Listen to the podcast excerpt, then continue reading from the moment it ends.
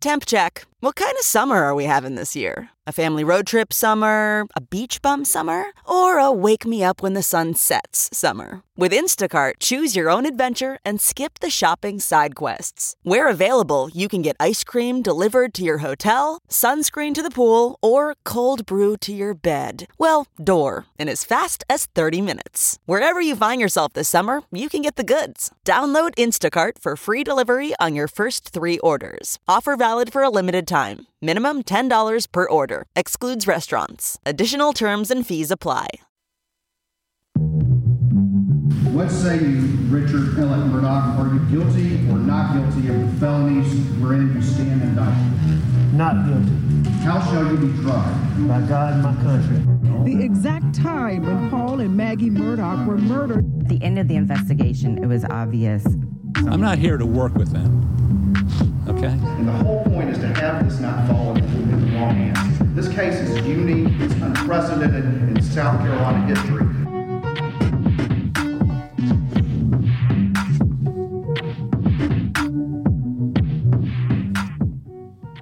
Welcome to Unsolved, South Carolina, the Murdaugh Murders, Money and Mystery. I'm Anne Emerson. I'm joined today with our exclusive legal analyst, the former South Carolina Attorney General, Charlie Condon. Thank you for being here. My pleasure. Our executive producer, Drew Tripp.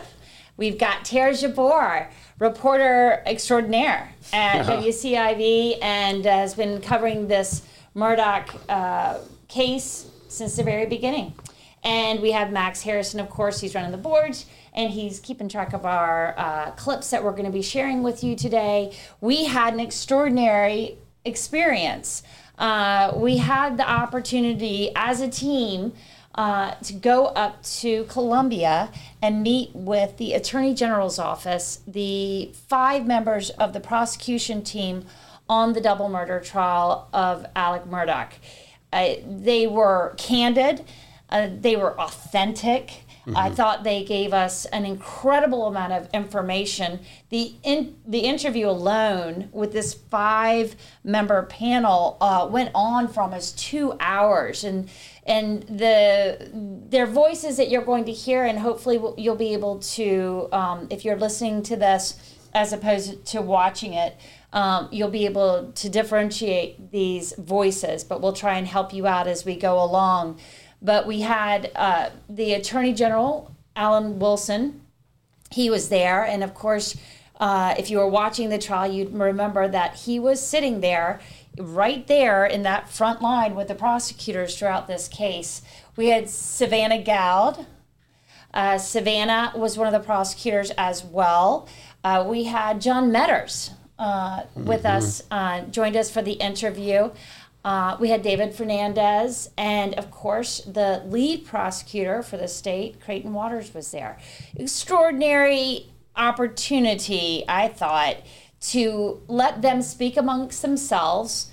It was sort of, it was the 5, how many of us are there? Yes, there was 5 of us, and there were 5 of them. And, it felt more like a conversation than an interview. We gave each one of them a moment to take the floor and tell us a little bit about their experience. But what was really nice about this experience for me personally was to see them interacting with each other. And when you've been embedded in something like this, and this is sort of our team that was there, as well as Sam Griswold, another one of our photogs, we know what it feels like, and they had their own kind of way of speaking, all of their inside jokes. And it was nice to be able to hear how they communicated with each other. What did you think, Charlie? No, I agree. It was a remarkable event, and it was a privilege for me to be there in the setting. If I can talk about that a little bit, because we were actually in the state grand jury room. And a little background on that, and it's called the Travis Medlock room. It's dedicated to the former Attorney General of South Carolina who started the state grand jury.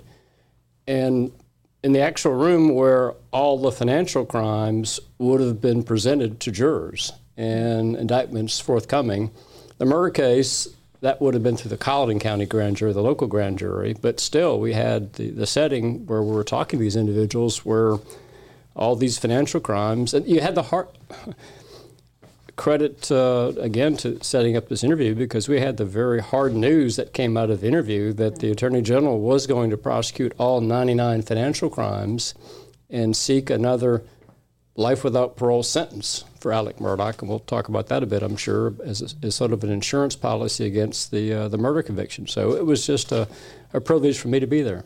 I could tell it was a privilege for you to be there. The word I would use for you, Charlie, was eager. Charlie was asking all just bam, bam, bam, question after question, and he was thinking ahead, and he was bouncing off of them and coming up with just, and he helped us get, he thought of stuff that we did not think of, which is exactly why we were so adamant to have him involved in everything that we've done covering this trial, and so thankful to have him along because it was really helpful. And it was also kind of fun to just sit there and see you just kind of, like I said, eager a little bit. You were clearly enjoying yourself. Kid in the candy store, wasn't it? Yeah, and also get to question them, be a reporter. Yeah, and also if you think about the setting there, you had the top law enforcement officer in South Carolina, the Attorney General, with his team there. And it was just an opportunity that I don't think I'll ever have again in my life to question somebody in a major trial as to how they made certain decisions, where, when, and how. And it was no holds barred. Nothing was off limits. So I was very, very impressed with their attitude and the willingness to answer any and all questions. Yeah, one thing I thought that was kind of funny during that was at first we thought the Attorney General would only be there for, maybe 20 minutes or so. And Charlie, you and him both got the opportunity to go back and forth. I thought that was just so special because you guys have a relationship. Obviously, you hired Creighton Waters. So it was funny because Attorney General Alan Wilson ended up staying a lot longer than we thought he would. Yeah, it was great to have him there. It was really great. And one of the questions right off the bat, one of the questions that we asked was at what point, what was that turning point for the AG's office to move forward with the indictments, and when were they ready to really make that decision? And we got a clip right here explaining some of it, and we can certainly help explain more, and we'll try and help you differentiate the voices as well as we listen to this clip with you. Well, it was actually in this room. SLED, obviously, I think the kennel video was found in April, like 2 months earlier, and I was aware of it, but I don't think I saw it until early July of last year. And it was a couple of us, you were there, SLED came over, Chief Keel was here, and they basically did a presentation up into the critical decision point to say, okay, this is what we think we have, and this is our theory of the case at this time. I actually did a 40-slide PowerPoint in this room as we made that final decision, that's right, which I actually sanitized a good bit, which was one of the PowerPoints during the closing argument, but it was right up there on that screen as we kind of went through all of that and presented it to the command staff and the command staff for SLED. And at that point, the David Owen, the case agent, and the other agents involved, and we were like, hey, bosses, we think it's time to go. Okay, you made the decision on that day. I did. I made that decision. Okay, so that was a great example of how they were all sitting together. They're all kind of weighing in on what's going on. You heard a lot of A.G. Wilson at the top, and Creighton Waters sort of pipes in to say that he had done this 40-slide PowerPoint presentation about how they were going to move forward with this extremely serious double murder charge that they were charging another lawyer from a prominent family of solicitors. Charlie, what would have been like in that room? Were you kind of living that experience with them as they were talking about this? I can remember the day when I heard about these indictments, and I thought to myself, I'm assuming they've got a really good case, because if they don't, this and again, you don't want to have politics enter into a decision to prosecute or not prosecute, but stepping back from this, it wasn't as if your typical criminal case in South Carolina begins with an arrest warrant getting into the system, and then you decide whether or not to prosecute or not to prosecute. This was not that case at all. This was a case in which the Attorney General generated the information and the evidence, and the Attorney General was going to decide whether or not to go forward with an indictment. So there was, and it took so long, what was it, like a year and a half or so after the murder? It was. Mm-hmm. And so there was really no... It was 13 months. Yeah, there was really no... And of course you kept hearing from the defense, in effect, that he was innocent, or information to that effect that seemed to be leaking throughout the press. And so from my perspective, I was thinking that the fact that there was the trigger was pulled, that I thought at the time, I'm assuming, just knowing the good common sense that General Wilson has, that it was a good, solid case that they had. Otherwise, why would you put yourself in the middle of such a, really, the potentiality for this to be a disastrous prosecution could have been there if the evidence wasn't there. Because if you crank something up like this and indict somebody of his stature for murder and you don't get a successful prosecution going, it may not look good for you long term, to say the least. Well, and you're talking, I mean, because obviously, you know, in the state of South Carolina, you're going to have to elect that AG position. You were, you know, you went through the process, and those questions would come up, wouldn't they? Yeah, and you know, not to put too much into this, but I mean, you had Dick, and I, you know, Dick and I are now friends, but Dick, former chairman of the state Democratic Party, Alan Wilson, Republican, he's representing Alec Murdaugh. If you could, I can only imagine the sound bites going forward if there was a not guilty verdict. And in fact, there were some, I can remember one press conference explicitly where I think Dick was in front of his office saying that it was a political prosecution. And so the risk reward out there, I thought, was high. And again, I'm sure he had didn't think the least bit about politics, but when he made that decision to go forward after so many months after the murders, it just occurred to me that, wow, I'm just assuming they've got some good, and, you know, at the end of the day, it's still a circumstantial evidence case, but I do think the circumstances were such that it ended up being a strong case. Yeah, I think so. And but, you know, what did you guys feel like when I was in the room? You know, we're sitting in the state grand jury room, as you said, and just after what we've witnessed with Creighton Waters, we've watched him do these presentations. When these guys had, and gals with Savannah there, you know, had to hear what was about to go down, and that kennel video surfaces, sounds like that was probably a very important part of this presentation. Yeah. I think I remember a line from our interview that John Meadors said. He said, you know, he went home one night and he was telling his wife about the kennel video, and she told him, "You have it right there. You have this case right there with that video." And you could tell that video was extremely important to them. You know, we had heard about maybe some videos. What are these videos? And you know, when there was that day in court and they put that video up and they kept that theme, all those people identifying Alec Murdaugh, Alec Murdaugh, Alec Murdaugh. And then he gets on the stand and for the first time ever he says, "Yes, I was there. I was at the kennels." I know. But to get to that point, I do think that the state did a really good job of, because he had an alibi of sorts, didn't he? He put a notice of alibi in.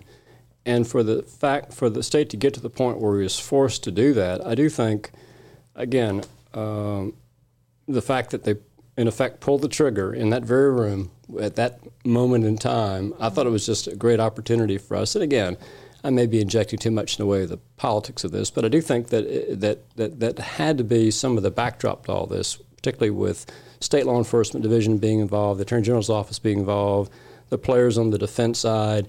And again, I have a lot of respect for Dick and for Jim, but I do have to think that at some point in time, if the case went south, and y'all have covered moments where it did seem to be going south, particularly with the blood spatter evidence that went south, I do think that the risk that was being taken relative to the state, I thought that it was a really good moment for them, that they looked at the evidence.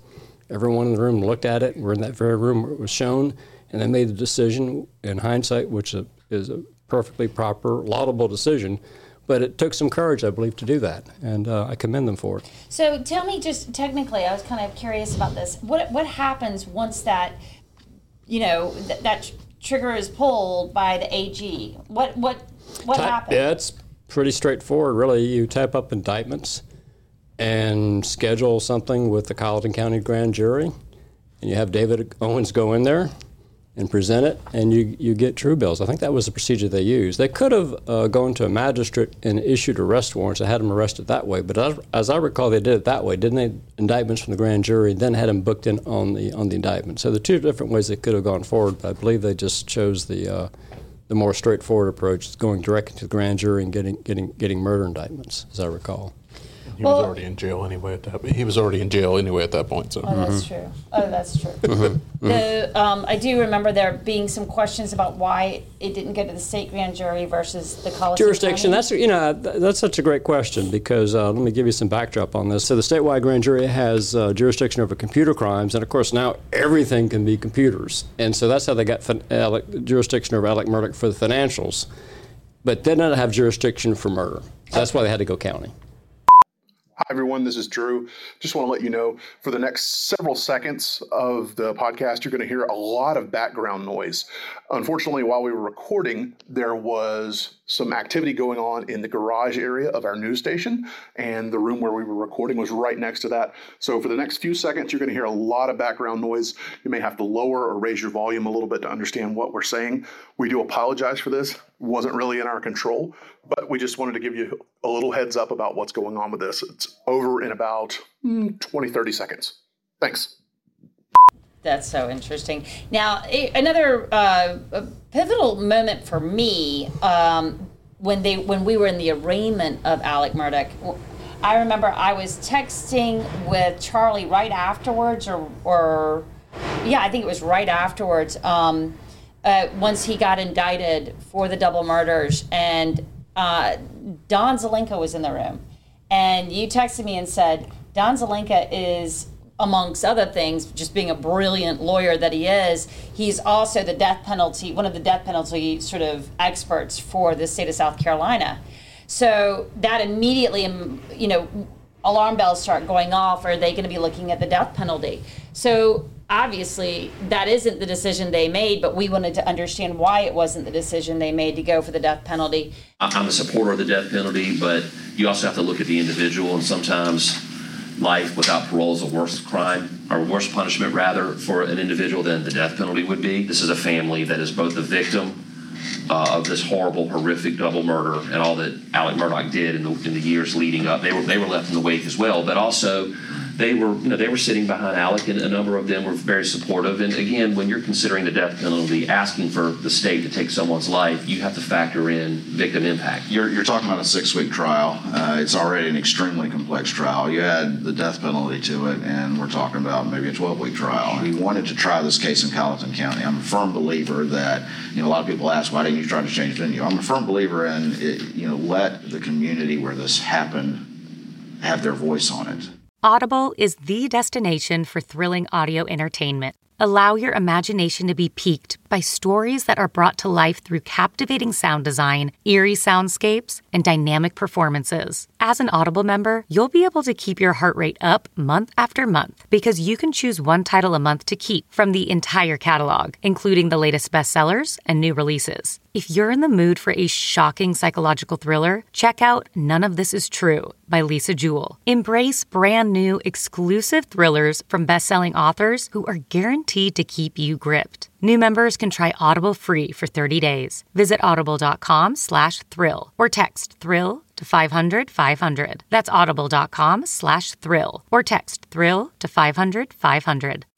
And this is just a little bit of the conversation that was going on, but they actually kind of gave us some really good reasons, didn't they, of why death penalty just didn't suit this case. Yeah, Charlie, so, we heard Creighton Waters say that it would have been a 12-week trial. I'm not from South Carolina. Why would have it almost doubled the length of the trial? The main reason it would lengthen the trial is in death penalty cases, you have individual voir dire of the jurors to see if they're death qualified. And what that means is if you say that you're always for the death penalty in every murder case, you're disqualified. And if you say that you're never for the death penalty case, regardless of the facts, you're not qualified. So you bring your jurors up, you go back and forth on that issue. And that can be if you ever get a chance to watch that, because jurors are confused because the roles are reversed in that back and forth, because The state often is, somebody gets up there as law and order type. Nope, eye for an eye for a tooth, for eye for an eye, tooth for a tooth. And so if someone commits murder, they need to put to death. Well, you, as the prosecutor, you want them on the jury. So you then start saying, well, wait a minute, can't there be extenuating circumstances? What if he had a... And so the juror's like confused because he's thinking the prosecutor's like, well, why are you challenging my belief? I should be a good person. So you're trying to get him to say, oh, I could consider a life sentence maybe if there's some extenuating circumstance. So he gets qualified. The flip of that is, on the defense side, if somebody gets up there, no, I could never put somebody in an electric chair. I'm sorry, I can never do that. So the defense lawyer then starts out, wait a minute, now what if you had Satan himself? Couldn't you put Satan to death? And the jury gets confused because it looks like the defense lawyer is trying to talk him into capital punishment, but he's trying to get him qualified. So you got 10 strikes for the defense and 5 for the state, and so you want to get a big pool of jurors that are sympathetic to your cause. And that back and forth typically, in my experience, on each juror is like half an hour to an hour back and forth times how many jurors we had. It probably would have added maybe 2 or 3 days. And then the other lengthening of the trial is after the guilt verdict on murder, if you get that, you have to wait for a day until the penalty phase starts. And you go back and forth on what's called mitigating circumstances and aggravating circumstances. I'm not so sure it would add that much length to the trial as Creighton suggested, but it certainly would have added weeks. So, wow.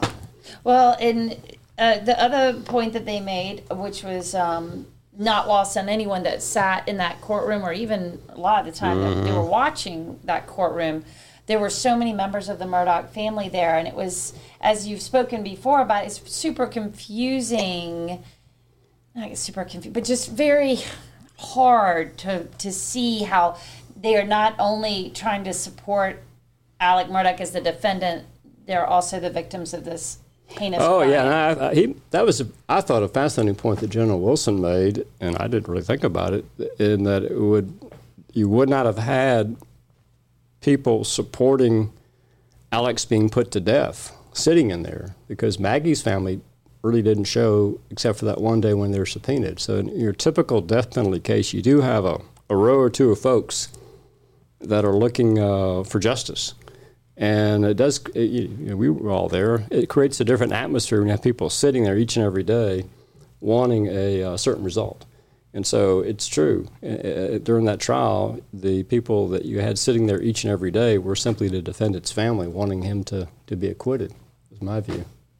Well, and then Waters' point, too, I guess this is off a little bit, but he said, he really wanted to try this case in Colleton County. He's a firm believer that a lot of people ask, why didn't you change the venue? He said, I'm a firm believer in letting the community where this crime happened have a voice on it. And Drew, I coming from Colleton County area, that we talked about this so much before the trial about how in the world they were going to be able to find a group of people that weren't intimidated or had some connection to the Murdaughs. But it wasn't really, as far as the connection part, that didn't really play into it. They had to just be, they probably did know the Murdaughs, right? Yeah, or know of them. Or the way I would phrase it in my experience growing up there, certainly you knew of the Murdaughs, the solicitors. But I've explained it this way to people before. The idea that the Murdaugh family was some sort of, I don't know, this looming presence of any sort over the community, that might have been true in the 70s and 80s and 60s, 70s, 80s, maybe a little bit up into the 90s as well. I think if you're really digging into that family's background, the Alex's grandfather, Buster Murdaugh, Randolph Murdaugh Jr., who was solicitor from 1940 to 1986, chewed tobacco in the courtroom. He was involved in all sorts of scandals. He was kind of the larger-than-life figure in that family, and was, again, tied to scandals and things like that. I think there may be, for some people, I don't think that there's this widespread, registry of, the Murdaughs, you got to watch out for them. They'll get you. I don't feel like it's that, but I feel like more so the reputation belongs to the law firm, the PMPED law firm, the former PMPED. I would say in that community, the names Johnny Parker, Ronnie Crosby, Mark Ball, they carried every bit as much clout for the reasons of the law firm carries clout as the Murdaugh name in particular does. That's just my assessment. I may be wrong. It could be generational. I'm in my mid 30s. I would maybe my parents' generation, people in their 50s and 60s would say differently. But that's just my assessment on it. But I did think it was interesting. Again, we asked them about this, that both Creighton and John Meadors mentioned again the fact that they had worked with the Murdaughs. Randolph Murdaugh III, Handsome as they called him. They'd worked with him at points in their careers and knew him and respected him. And, but again, just from my perspective, it was... Did it make much of a difference it being Colleton County versus Hampton County? It may have. Mm-hmm. I just think that the process is such that unless you have some real shenanigans going on or you have some real dishonest people, the process is such that you're going to get the best possible people that you can in any community. And I don't know all those jurors. I was actually a bit surprised by the fact that I did not know more of the jurors. And I certainly saw familiar faces coming in and out.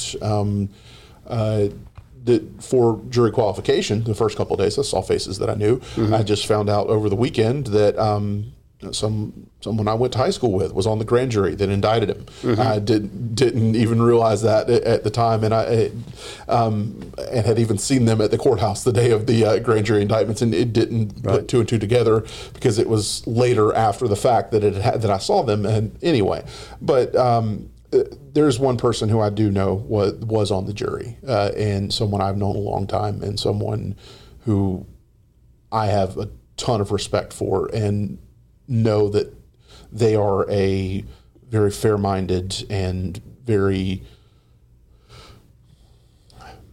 the type of person you would want to have your fate in their hands, because you know that they're going to give you their best, and they're going to represent the community well, but they're also going to represent your interests well as a defendant up there. Mm-hmm. And that's what I'll say for that person. They don't want to be identified publicly. They've declined at this time to do any interviews, but I think the process works, and Colleton County was well represented, and they were well equipped to handle it. Well, so there was another very interesting opportunity that we had while we were meeting with this group, and that was to find out why, because we had... One of the reasons that we asked this question is we had not seen the Attorney General himself at the motion hearings. He had not taken part in the arraignment of Alec Murdaugh. He was kind of working behind the scenes, but we were not privy to what that actually meant. So when he showed up sort of the first week of the trial, I think it was within the first couple of days of the trial, that Wilson sort of took his seat along with the other prosecutors. It was fascinating. So we wanted to find out, why did AG decide to take part in this trial? I will say this. I made for great theater that the last case, or the last witness in the state's rebuttal case, was done by me. That wasn't planned that way. I had been there. First off, I want to go back and say, wow, I was there to begin with. I came down. I think I got there. I had conflicts the first week. I couldn't be there for the jury voir dire and all of that and the openings, but I was there for the last 5 weeks. And the reason I chose to be there is a couple of reasons. This is a high-stakes game here. This is a high-stakes trial. The eyes of the world were watching. The office was under a microscope. I have 1,000% faith in the team going down there, but I knew that if things didn't go well, they were putting their necks out on the line. And I said, they need to see me putting my neck out on the line with them. So I was going to put myself there, and I was going down to not be the attorney general, to be another staff attorney and to be a support attorney to help the team out, and also to say, hey, I'm going to put myself out there with you. These folks are staying away from their families for 6 weeks. Real life is happening back home. Kids are getting sick. You know, loved ones are getting injured. You know, my wife was going through an ordeal at the time. They're going to be away from their families. I'm going to be away from my family. They're going to live in a hotel dorm room lifestyle for, you know, we didn't know it would be 6 weeks, but they're going to be there for a month plus. I'm going to be there with them.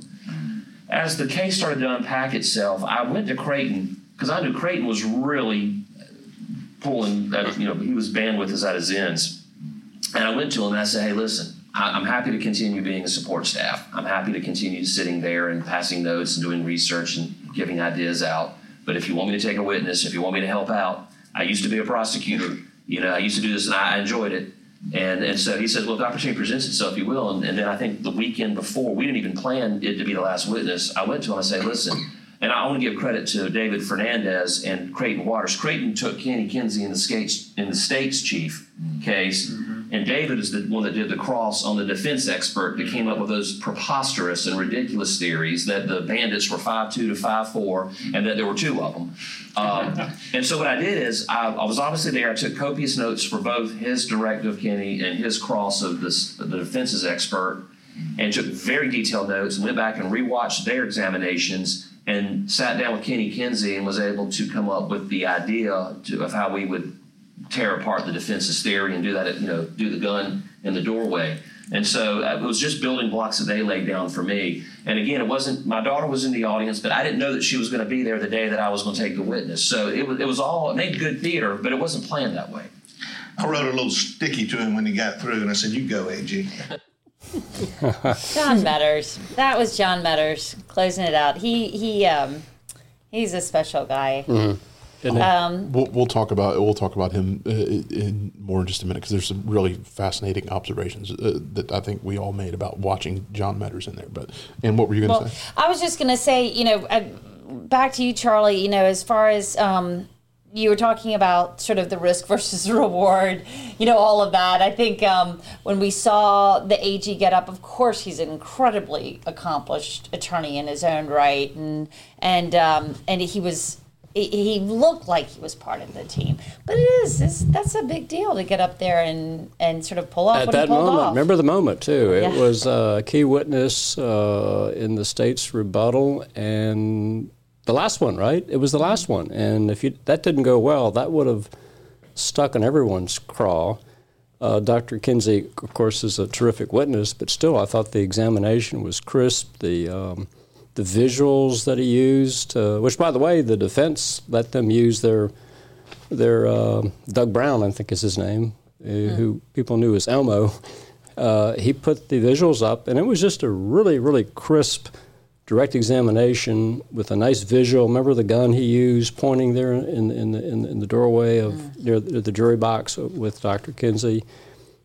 What a great moment for General Wilson. And oh, by the way, I see where the defense, the folks investigating the Stephen Smith case have now hired Dr. Kinsey to be the lead investigator. So that's a development there, isn't it? Very interesting, yes. Mm-hmm. I think there's a lot of faith in Dr. Kinsey, especially after he was able to just unravel so much of what was going on at that crime scene. It was fascinating. And yeah, it made great theater. He's right. I mean, you didn't forget that. You know, we work in television, so we get it. You know, you got to show people what you're talking about for them to understand. So I thought that was really interesting too. Yeah. Go ahead, Tara. Oh, no, you go first. Well, I was just going to add to Charlie's point. I thought Alan Wilson was very impressive in his element. And he's not trying cases all the time anymore, but you have to remember what his background is. He's an attorney.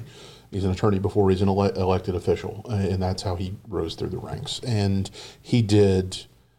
you could very clearly tell he was in his comfort zone, and he had a command of the room that was effective, and he had a presence of mind about what to do, when to do it, and when not to do it. In a very simple gesture he did that I thought was very impressive and effective was he got to a point where it was time to reference the crime scene and autopsy photos, and he said, we're not going to show them. You've seen them enough. Mm.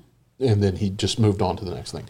And small gesture, but if you're a jury who has been subjected, and I can speak to that, and having heard some of them and spoken to one directly, life-changing is a way to describe what they saw and what they experienced. You're not the same after what they had to see. And Alan was cognizant of that and said, we're not going to look at that again. You've seen it enough.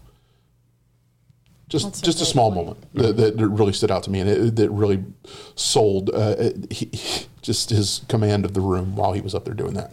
Drew, I was literally going to say the same thing, which you stole my beat. But I thought, when he spoke, everyone was listening. And they mentioned this in the interview, right? We've already been hearing these attorneys for 6 weeks. We're in the rebuttal, and we hear a new voice, someone different, a different style. We knew Creighton's style. We knew Savannah's style. We knew David's style in this trial, but Meadors. We had not heard. We knew Meadors. He was definitely, he had great presence. But then the Attorney General stood up, and we heard this different style, and people wanted to pay attention because it was a different voice and it was someone new. And I remember at one point when he was questioning Dr. Kinsey, he recited, you said at hour 27 and, yes, your testimony when you were on direct. And I was like, whoa, he knew the exact hour and minute that Kinsey said that when he was on direct. Just, that quick, exact thing that I think anyone can respect, right? Sure. Yeah, I think that is right on. He did what he needed to do there, which was number one, support his team and not leave them out to dry, as he said. That takes true leadership, but also to be able to do that kind of cross. Yeah, it was impressive. Now, the next thing I wanted to talk about a little bit was something that we've been touching on our stories as well, because we wanted to know what the prosecution thought was their most powerful witness. So here's a little bit of a taste of what that is. And before we play the clip, Max, I just want to let people know, if you're watching this on video, we have taken the liberty to shorten some of these clips a little bit, taking out a little bit of the extra fluff so that we get a tighter clip. So if you watch it, you'll see those transitions. So I just wanted you to know what that was. Kenny Kinsey, probably. He was really, really clutch. I thought that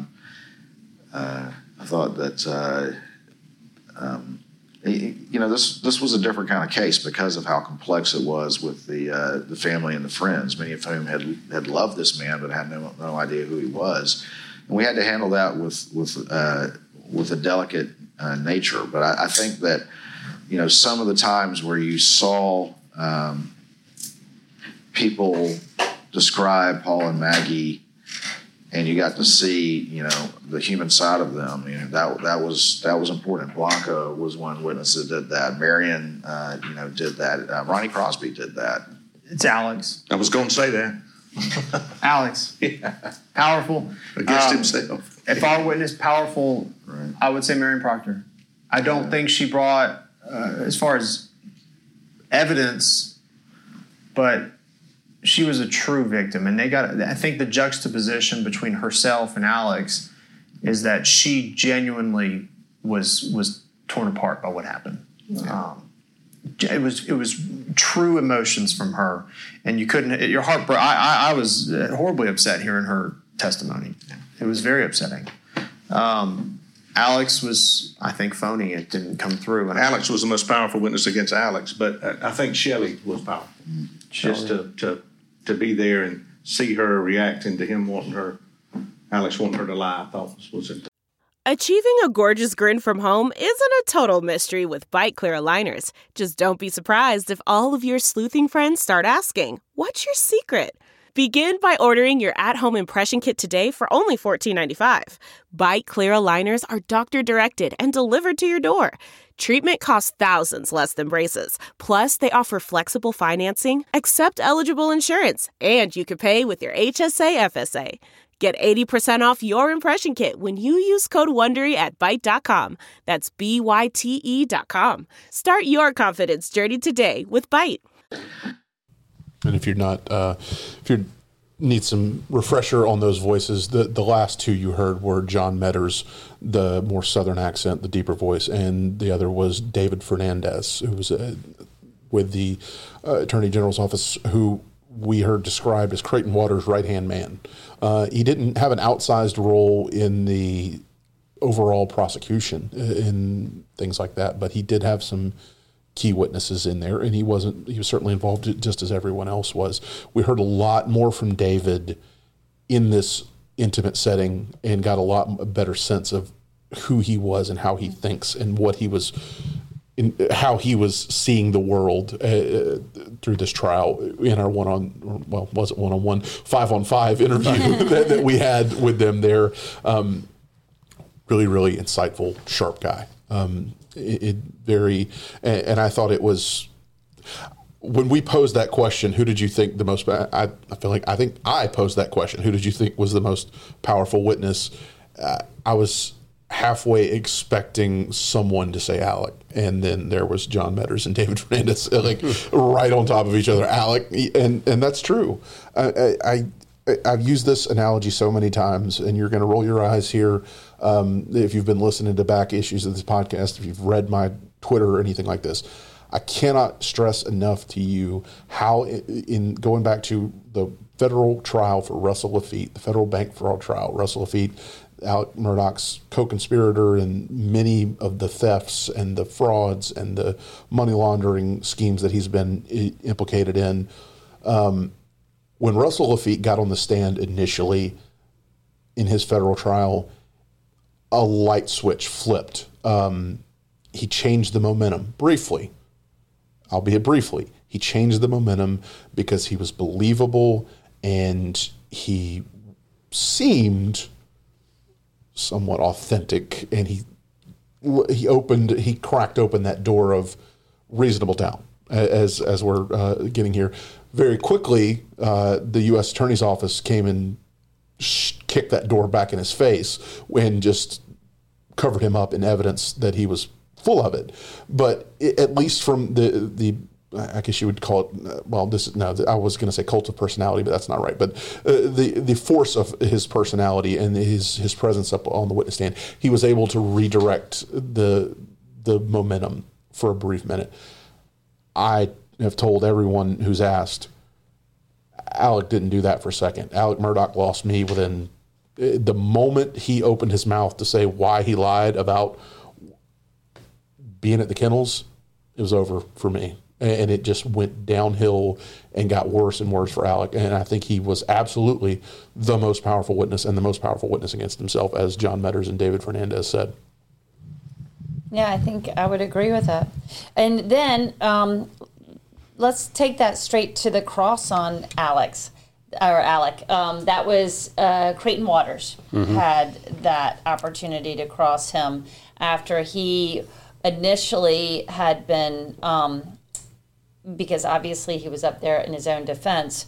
When they do the direct with him, he basically admits for the first time that he lied to everyone about being at the kennels on that kennel video. Looking at this guy and what we knew about him, I thought that I wanted to get him talking. I wanted to let him answer those questions. I wanted the jury to see him perfect his lie and lie to them in real time. And I thought that, there's a wonderful collective common sense with the jury system. And I just thought that they'd be able to see that. I mean, I had pauses for a reason, because he couldn't help himself. He would start talking again. And then I'd be like, okay, well, great. Let's talk about that. Oh, that's a new one. All right, let's talk about that one. And so it was a different sort of thing. He's, also a very, very smart individual. He's a trial lawyer. So that's a tough draws across. There's a lot of body language that I think was very key with him. One of the things that you know, I think I mentioned to the jury that to me is very telling is that when he would answer, you know, ultimate questions with a lie, he would shake his head yes. And I saw that on the videotapes as well. He had created this lie before he even knew SLED would be involved the minute Daniel Green arrived on scene. Yeah. And for Alex, it was crucial because he committed to this fabrication. We could prove it's just not true. He had, and he described himself, this web of lies that he woven. The truth is easy to recite. The truth is easy to stick to, and the truth adds up when someone, you know, has to be questioned on the outer perimeters of it. Alex had created this web of lies, and his whole life was based on lies, and it was hard for him to keep up with it. And I think you saw that on the stand. Don't lie. Don't lie. I mean, boy, did we hear the word lie. I would love to go through all of the transcripts of these court transcripts and see how many times they actually had to use the word lie. I think in the story, to give you a preview of what I'm working on for tonight for the newscast, it was about how he was lying about lying. And now he's lying about lying to investigators. And it's just, you can't make this stuff up. Like, you're like, did you just lie about lying? Oh, and again, I'll circle back to the related issue of Russell Laffitte. In the meantime, if you remember during trial, Alec used his soapbox up there on the witness stand to say, "Oh, and by the way, Russell Laffitte never had anything to do with any of the crime. He didn't know he was doing anything wrong. I tricked him and I lied to him too, and you know he's innocent," which just ignores mountains of evidence to the contrary, as was proven in his federal trial. But since then, and this is developed in the last couple of weeks. Since then, Russell Laffitte's attorneys have filed a motion for a retrial in federal court with Judge Richard Gergel. Their first one got shot down. They filed a new one based on Alex's testimony, saying that Russell didn't do anything, and you understand. Defense attorneys have a job to do. Of course, they're looking for any opportunity they can to defend their client and get him out of the conviction he has and keep him out of prison. Still, it doesn't detract from the humor of the fact that Russell Laffitte is going off like, hey, listen, this guy, my buddy Alec, he said, listen, he's telling you, I didn't have anything to do with this. You can listen to Alex, trust him. And the obvious rebuttal to that is he is a notorious liar at this point. And then last week, we get the federal government's rebuttal to the response in opposition, as it's called, to Laffitte's lawyer's motion for retrial, and Katie Staunton, one of the prosecutors, she goes through and footnote lists 30 different times Alec Murdaugh on the witness stand admitted to lying during the murder trial, and I just thought it was just one of the most beautiful and brutal at the same time, just like stiff arm rejections of like. As she even said, I cannot think of a more unreliable witness for this defendant to be using. As a small tangent there, but I just thought that was it's not funny, but just within the scope of itself, there's certainly an element of humor to this and how much Alec Murdaugh lied. But transitioning back, Charlie, how fun was it sitting there? I can recall listening to you and us kind of bouncing off each other, sitting in that house in Waldoboro the night after all this, and be like, "Did you notice how he was walking away from Alec, and he was doing those pregnant pauses, and Alec couldn't help himself but to fill in the silences?" And we were wondering, was that part of his strategy all along, or did he do that? And we got the opportunity to ask Creighton Waters about that, and yeah. That was part of his strategy. And it wasn't just on the fly. That's one of the things I asked about. I was like, well, Creighton, day one versus day two was a little different from you. And Creighton was like, I was just stalling on day one. Like, I knew I wasn't going to be able to finish that day, so I just was up there basically wasting time until it was... It was everything we wanted to know. Yeah. Yeah. He laid a trap for Alec Murdaugh, like... Bravo. And it was his strategy. It was not using that destructive cross, right? I do think it was high risk because you're typically the common knowledge or wisdom is, no, don't ask these open-ended why questions and let the defendant run with things and give out his version. You have to control what he's saying by yes, no questions. He didn't do that, and it paid off for him big time. But I think at the time as it was going on, I'm sure the pundits nationally were giving him a hard time for not following the rule book on this. But in hindsight, looking back, it turned out to be the exact right strategy. Yeah, I think that's just because that was the state's whole point, is that Alec Murdaugh, they said in court that Alec Murdaugh had been a liar his whole life.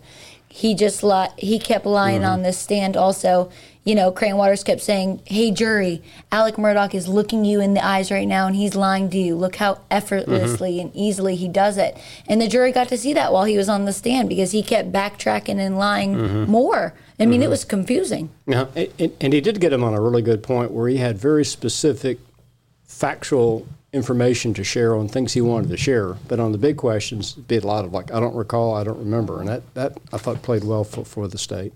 That was tough. Now, you know, these guys had to sit in the hot seat and wait for this verdict to come in. They didn't have to wait that long.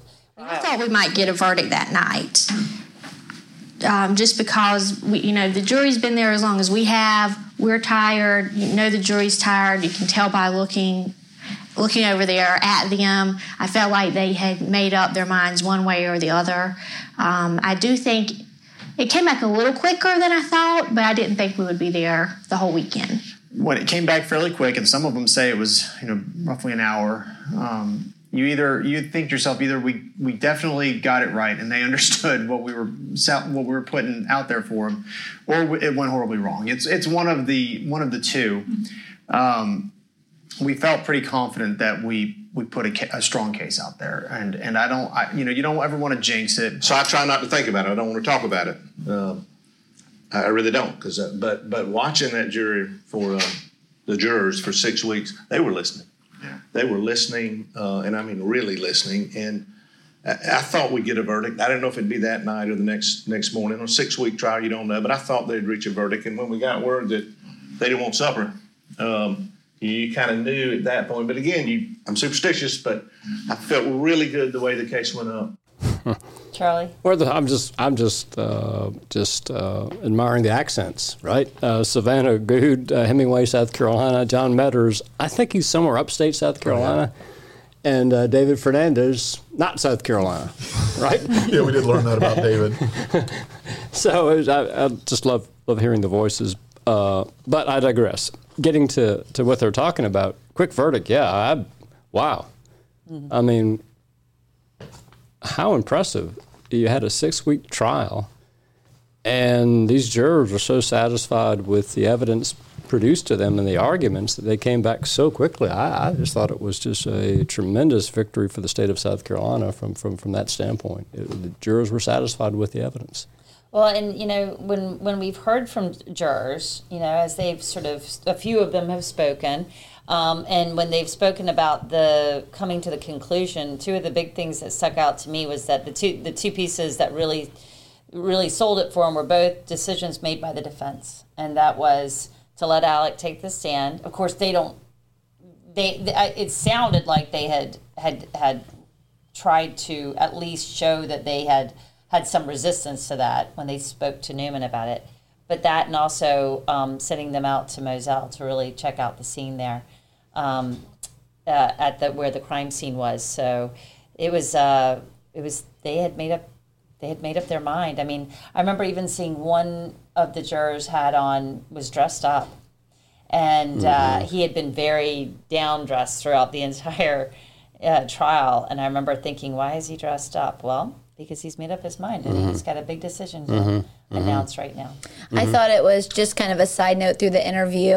John Meadors kept talking about how superstitious he is, and how throughout the trial they'd see wood and they'd go up and they'd knock on it. And then Creighton Waters said he was already superstitious, but John Meadors made him more superstitious.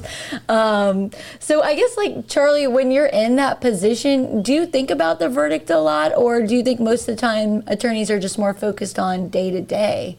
Oh, no, you totally do. I think I've talked about this before. Jury trials are like elections. You get a result. And at the end of the day, you're going to get guilty or not guilty, or it could be hung, but you get a result. And I just have to think that both sides of and by the way, I do think that the feeling I had on the defense side, I don't think they were subtle about this. I think they thought they would get a not guilty verdict, didn't you? I think they were pretty confident going into jury deliberations. I think they were. I think that there was, I don't know, maybe I'm just reading into it. But I felt like I saw some furrowed brows leaving that room waiting for the verdict. And certainly when they came back in that quickly, I think that was that was concerning. I think they knew that. And also just because all the family couldn't even be there because it happened so quickly. You know, I remember John Marvin hadn't gone home at that point. I think he explained to me that he had a school visitation, looking at schools for his daughter, and was way away in Beaufort and couldn't get back in time anyway. So, but I did have the feeling, at least the defense family, for the most part, maybe with the exception of Randy, that did believe in his innocence. I mean, I think they really were supportive of him, wouldn't you say? Yeah. And, you know, one of the things just heard from Savannah, and it's lovely to hear her voice here, too. I mean, they all played such an important role, as Waters told us over and over again. Of course, we were missing a couple of people from the team. Right. Not many, though. Interview. Yeah, but by the way, though, think about this now. You've got kudos, right, to you all to pull together this kind of an interview. I think it's unprecedented in a major trial to have them all sitting there. I mean, it was just remarkable to me to...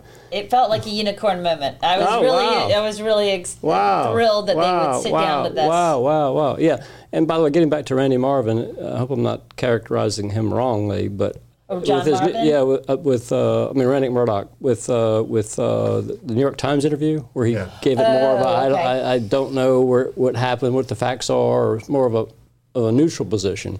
But I think all the rest of them really felt really strongly of his innocence, as I understand it, even to this day, because remember after the verdict, the defense was still putting out that they are as convinced as ever of his innocence, as I recall the press conference. So...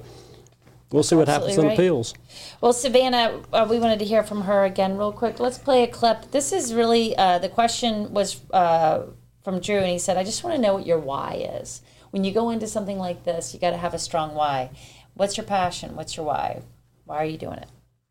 Just the defendant himself, someone in such a trusted position, someone with so much power, and just even a father. How could you do something like this? And then you have the nerve to take the stand and lie to the jury, just how all this has proceeded, you know, from the start of the case. So somebody like that shouldn't be allowed to get away with what he did. And going after people like that is why we do what we do. That was one of the more insightful things that I heard through all that. And it was one of the things that's really sort of stuck with me. When we were, just a little peek behind the curtain here, when we were planning this episode yesterday, and Anne handed to me and Tara handed to me the kind of script for what we were thinking about here, I looked at it and I said, well, there's one thing that's not here, that's got to be in there, and it was that little passage right there from Savannah Goude. And I had asked the whole room, it's like, you know, we all have our reasons for what we do, why we do what we do as far as our profession. I've been in journalism now, I'm on the backside of 15 years, I'm getting close to 20, and they are attorneys, they're prosecutors for a reason. You have some, and I asked them what it was about this trial that spoke to their why, that triggered their why, that sparked that flame in them, and that was Savannah's answer. And I thought it was, and you could tell it went beyond just It spoke to the human element of it, of a visceral. Yeah, it wasn't so much anything about her passions as a lawyer. It was human.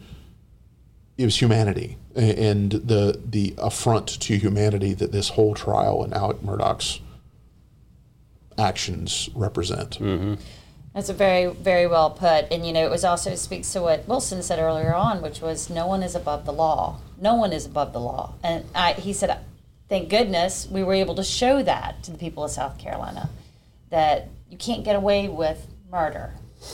I thought it was just a really proud moment for South Carolina. If you step back from this, again, to give the history, which I think everyone knows at this point, it wasn't as if you were going against somebody that would be easy to prosecute from the standpoint of, you name it. He had prominence, he had position, he had wealth.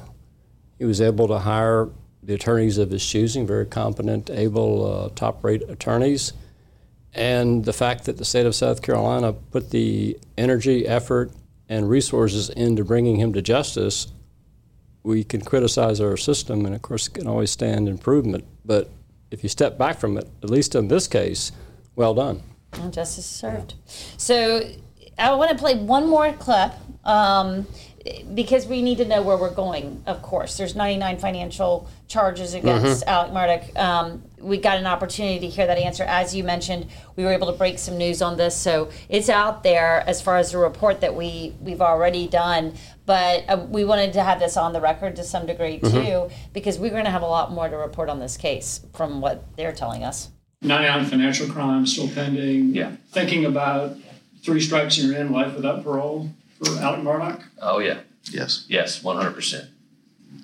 You know, the legislature has defined breach of trust over $10,000 as a strike, and they made that decision. You know, we don't make the laws either. We enforce the laws and apply those laws. And we're talking about somebody who allegedly has abused the trust that comes with that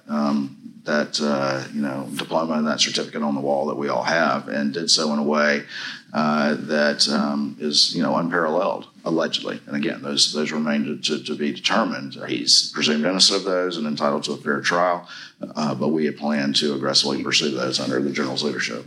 I believe that every victim of every crime deserves to have their day in court, regardless of where the defendant is. Because a lot of people say, well, he's in prison for life, so you got him, so why are you going to waste our time? Well, he is irrelevant to their lives or their families' lives. So they deserve their day in court, and we're going to pursue every case that involves every other victim. They get their shot. They get their day in court. And again, as a matter of strategy, we expect that the appeal, we're going to defend the appeal. We expect him to be in prison for the rest of his life. But I would love to have that extra layer of basically to kind of insulate, appeal-proof this thing. So we definitely want him put him up on those charges for those various reasons. What are the 3 cases? Which 3 cases are you going to? Well, we're going to handle all of them. Well, so the way it's indicted is, the indictments are broken up in the various counties. As you know, in South Carolina, again, you have to venue the case in the county where, there's a connection. But those indictments are generally broken up by the various victims. There's multiple charges related to each one. That's not just the sound of that first sip of Morning Joe. It's the sound of someone shopping for a car on Carvana from the comfort of home. That's a good blend. It's time to take it easy, like answering some easy questions to get pre-qualified for a car in minutes. Talk about starting the morning right. Just like customizing your terms so your car fits your budget. Visit Carvana.com or download the app to experience car shopping the way it should be. Convenient, comfortable. Ah. Well, that just gave us a peek again. And thank you to this team. I mean, if they listen to this podcast, I really hope they know how much we appreciated them giving us such honest, clear direction on this. And once again, we're not, the 3 of us are not lawyers except for Charlie. Charlie is the lawyer here with the legal mind. And, to be able to have that opportunity to ask them directly, well, what do you mean? What are you going to do? How are you going to do this? And for them to really answer us so honestly was refreshing, especially as a journalist. I didn't feel like there were a bunch of guardrails on this. And I also had a chance to see them a little bit in their natural environment, speaking to each other in their own sort of legal fashion. So the whole experience was really... really enlightening, and especially since we know that we're going to have the same characters going into some of these other cases that are so extremely important. We've spoken to Tommy Moore. There's a lot of victims out there that still need to hear from the state on this. Yes. What a straightforward answer, though, right? I was really surprised. Yeah. We're going to prosecute every charge and seek another life without parole sentence, all 99. So I think it's 5 counties, right? Yeah. So a lot more court in store for Alec Murdaugh, and will he plead guilty or not guilty? Yeah, and that's not even counting maybe some of the other SLED investigations that are going on as well. So there's still a lot going on with this case for sure. As far as just to wrap it up right now, you know, anything that really stood out to you guys is just moments as we've been going through these post-trial interviews, especially getting to meet this team. Yeah, I thought one moment was funny. It literally made me laugh out loud during our interview. Creighton Waters was talking about how when they interview people to be prosecutors for the state, how it's a really long process. And he said that they look for one main thing, and it was, quote, ain't scared. And he said that Savannah was ain't scared in her interview. And that's why, a reason why she was chosen. I just thought that was so funny. He also called her a pit bull. Yeah, he did. And then I think also just seeing John Meadors, you know, he had a way of connecting with the jury that was very noticeable. He connects with people, obviously, all of us just talking to him. It was the first time we all talked to him one-on-one. He's a hugger. Besides Charlie, yeah, and he's a hugger. He gave us all a hug at the end of the interview. We were packing up. We were out at our car. We saw him coming out. We were all waving to him. I just think he has a way with people, and that was really cool to see in person. And he was so, like, funny and candid. He talked about, you know, the reason why, you know, that we could do this case is because I give them peanut butter every day. Just his little funny remarks was just fun to see. And we didn't end up playing this for time, but we did ask him a little bit more to go on about. But you've heard this before by now. Thank God for Bubba. And he retold that story about how his family was his daughter and son-in-law, or son and daughter-in-law? Their dog Tater. And their dog Tater barked at when he heard the Murdaugh's dogs barking in the video as it was playing, and it was like a sign. But he addressed that. I thought John. One of the cool things for me is just sitting there and observing people and little takeaways. I'm kind of going in order as we were facing them, and as you've probably seen them if you're watching the video part of this. By the way, the video portion of this, if you're listening on the podcast, if you want to see the video, that will be on our YouTube channel. We're going to upload that. You can go watch the actual recording of this with the video clips. And as we speak, I'm working on editing and posting the full 2-hour interview, 2.5-hour interview. I'm going to post the full-length interview with all 5 of the prosecutors and post that to YouTube, ABC News 4 YouTube channel, WCIV ABC News 4. So it'll be there. It's not there yet. I'm working on it as today is Thursday, March 30th. I'm hoping to have at least part 1 of that uploaded by tomorrow. Or over the weekend. So it's a work in progress. We'll announce on our social media when it's finally out, but that's happening. But for me, just sitting there watching them, as I'm going in reverse order, on the far right, you've got David Fernandez. And what struck me with David is how personally he seemed to take it, and you could tell he was holding back a little bit more than others about how he just his body language and his eyes. There was a real anger there with him and about the facts of this case and what Alec Murdaugh did. I picked up on that. He really, you felt like if you were sitting somewhere, anywhere where he didn't have a tie on and there was no cameras around, David would have just unleashed what he was really, really thinking. John Meadors, to sit in a room with John Meadors for 2.5 hours like we did, the man moves constantly. And you'll see this when we do upload the full videos. He's turning in his chair. It's like, and I don't mean this in a bad way, but think of a little 9-year-old boy who's been cooped up in a room all day, and he's got all this energy. John was from his chair, he was bouncing off the walls. He's very demonstrative. If you didn't pick up on that during trial, he talks with his hands. He touches people. He's very. He moves a lot and he's fidgety. I don't mean any of this in a negative sense, but he's just a ball of energy. And you could tell he was wanting to get up and run laps in that room while we had him sitting in a chair. Alan, very humble. A lot of humility is what I picked up on from Alan in the way he spent so much time in his interview. And of course, you'd want him to do that and expect him to do that as the Attorney General, but just praising the team around him.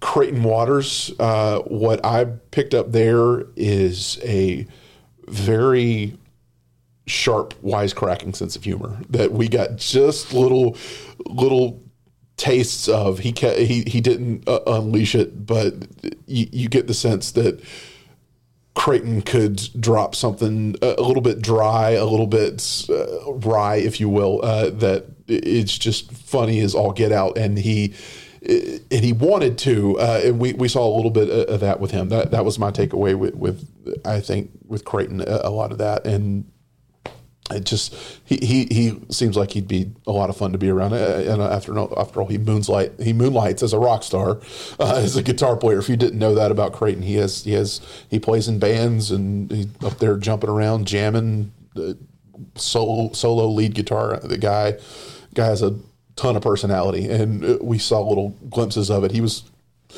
pretty buttoned up and tried to keep himself professional. Well, but you could tell, like, clutch. Well, that was clutch. Yeah. As soon as I heard him say the word clutch, I was like, sports analogies. Great guy. Yeah, we got a lot of analogies. We got a lot of sports analogies for sure. Go ahead, Savannah.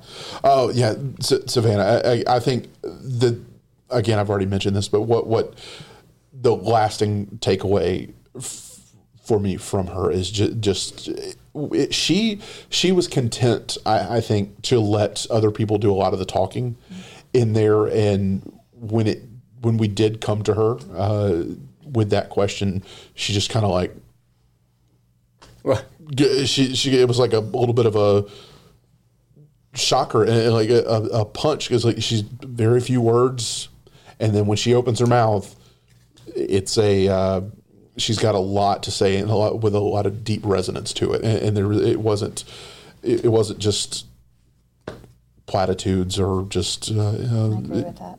I think she had a very powerful way of putting things. Yeah.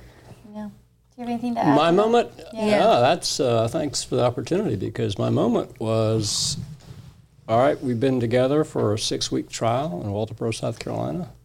And the moment for me was I've been in that building for 8 years as Attorney General. And so to have the prosecution team, almost all of them, and you all there at the same time, what a moment for me. It was really special. Oh, I'm so glad. The world's colliding a bit. And y'all did such a great job. I thought the questioning was great. I think they responded really well. They were very direct, just like you say, and it was... It really was a moment of great journalism, and we got you got that hard news coming out that same day about the prosecuting 99 financial crimes, seeking another life without parole sentence for Alec Murdaugh. I just thought that was really special. Anne, what was your moment? You have another reporter in here, so I gotta ask. Oh. Normally, Anne can get away with not saying. So we'll be off the thing. Well, I think that I agreed with you. I think that the levity of the situation of being in the state grand jury room, I just kept on feeling like as we walked through security, we walked back into this room, we were finally, honestly, getting like that peek behind the curtain. And as a journalist, there's just nothing that feels better than when you feel like you're getting the real story about what these people really feel. And to be able to ask them that, for them to answer that honestly, that was my overall impression, was that it was incredibly satisfying as a journalist to be able to put a bow on a part of the story that so many people, not just us, but so many people out in the world really wanted to know what they were thinking, what was their strategy, what was it like to have to cross Alec Murdaugh when you knew what you already knew. And so I think I have to say it was that whole experience. Thank you for asking. How cool was it at the end, Anne, to just be out there? And this is at the very end of this. We're packing up the gear.